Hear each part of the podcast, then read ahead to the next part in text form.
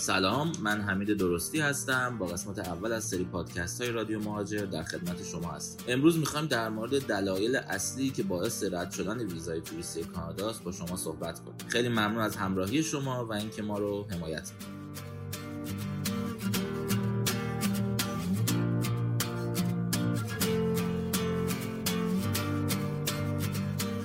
اصلی ترین دلیلی که باعث رد شدن یا رفیوز شدن ویزای توریستی کانادا میشه سوابق سفر یک شخص هستش چند تا کشور در دنیا هستند که به اصطلاح بهشون میگیم به عنوان ویزای مادر محسوب میشن مثل ویزای کانادا، ویزای امریکا، ویزای انگلستان، استرالیا و ویزای ژاپن. برای رفتن به این کشورها در حالت توریستی باید توجه داشته باشیم که نیاز به سوابق سفر داریم. یعنی اینکه برای اون کشور مهم هستش که شما در 6 7 یا 8 سال گذشته یا حتی 10 سال گذشته به چه کشورهایی قبل از اون سفر کردید که حالا می‌خواید درخواست ویزیتور ویزا یا ویزای توریستی رو به اون کشور ارائه کنید از ترکیه رفتن یه سری از دوستان فکر می‌کنن که فقط سوابق سفر میشه ویزای شنگن. در صورتی که اینطور نیست. از سفر به ترکیه تا سفر به امریکا جزو سوابق سفر یک شخص محسوب میشه. حالا اینها بر اساس درجه و اعتباری که میاد روی هر پاسپورتی قرار می‌گیره خب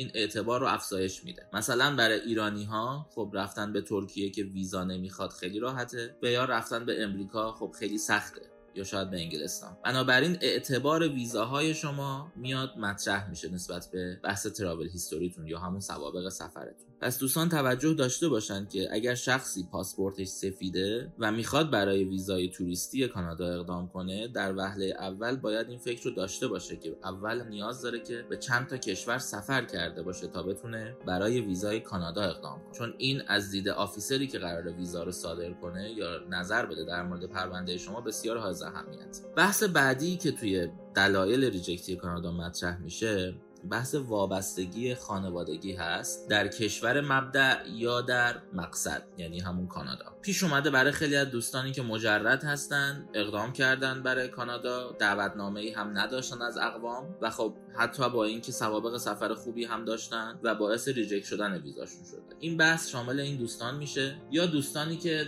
به عنوان یک زن و یک شوهر دارن اقدام می‌کنن یعنی به عنوان یک خانواده دارن اقدام می‌کنن. با سوابق سفر معمولی دارن اقدام می‌کنن فرزندی هم ندارن. این نظر رو در آفیسر کانادا به وجود میاره که ممکنه قصدی داشته باشن بابت موندن در اون کشور و هدف برگشت نداشته باشن. چون در وهله اول داره خانواده از اینجا بریده میشه و به کانادا وصل میشه. یا دوستانی که مثلا یه خانواده چهار نفره هستن و کل خانواده دارن با هم اقدام می‌کنن. که البته باید یک پرونده یک خانواده یا یک شخص کامل و به طور دقیق بررسی بشه. هستن دوستانی که چهار تا یا پنج نفر هستن در یک خانواده و کلا با هم اقدام کردن و ویزا شدن و هستن دوستانی که خب نشدن. باید پرونده این دوستان کامل بررسی بشه شرایطشون در نظر گرفته بشه و بعد بابت اقدام کردنشون اقدام بشه. بحث بعدی که توی این زمینه داریم بحث دارایی یا بانکی یا بحثای مالی یک شخص هست که خیلی باید توجه داشته باشید. واریز پول به صورت ناگهانی خب از دیده آفیسر حتی برای ویزاهای شنگن هم دلیل قابل قبولی بابت دارایی شما محسوب نمیشه. بحث بعدی این که مدرک بانکی که شما دارید ارائه می‌کنید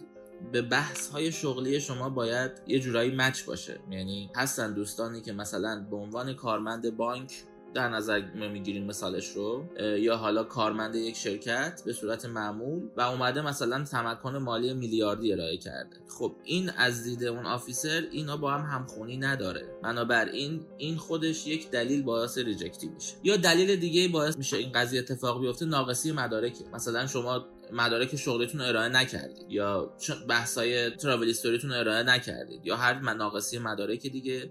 این اتفاق رو رقم می‌زنه که باعث reject ی شما بشه. بحث بعدی هدف از سفره. یعنی شما کامل باید مشخص کنید که برنامه سفری که دارید برای چه چیزی هست کجا قراره اقامت داشته باشید آیا در هتل هست در منزل اقوامتون هست یا داستانهای دیگه چیزهای دیگه ای که منظور هدف از سفر شما رو توجیه می‌کنه. که خیلی موقع ها دوستانی که گزینه travel history یا همون سوابق سفر براشون تیک خورده در زمینه reject ی ممکنه هدف از سفر هم براشون تیک خورده باشه. این میاد برمیگرده به همون سوابق سفر. چون شما سوابق سفر خوبی نداشتین بنابراین هدف از سفرتون هم برای آفیسر مشخص نشده که شما به چه دلیلی این اقدام رو می‌خواید انجام بدید. خب من سعی می‌کنم که خیلی مطالب طولانی نشه که دوستان رو آزرده خاطر کنه. بقیه دلایل ریجکتی رو می‌ذاریم برای قسمت های بعدی. که بتونیم با هم دیگه در موردش صحبت کنیم. خیلی ممنون از این که تا پایان این پادکست ما رو همراهی کردید.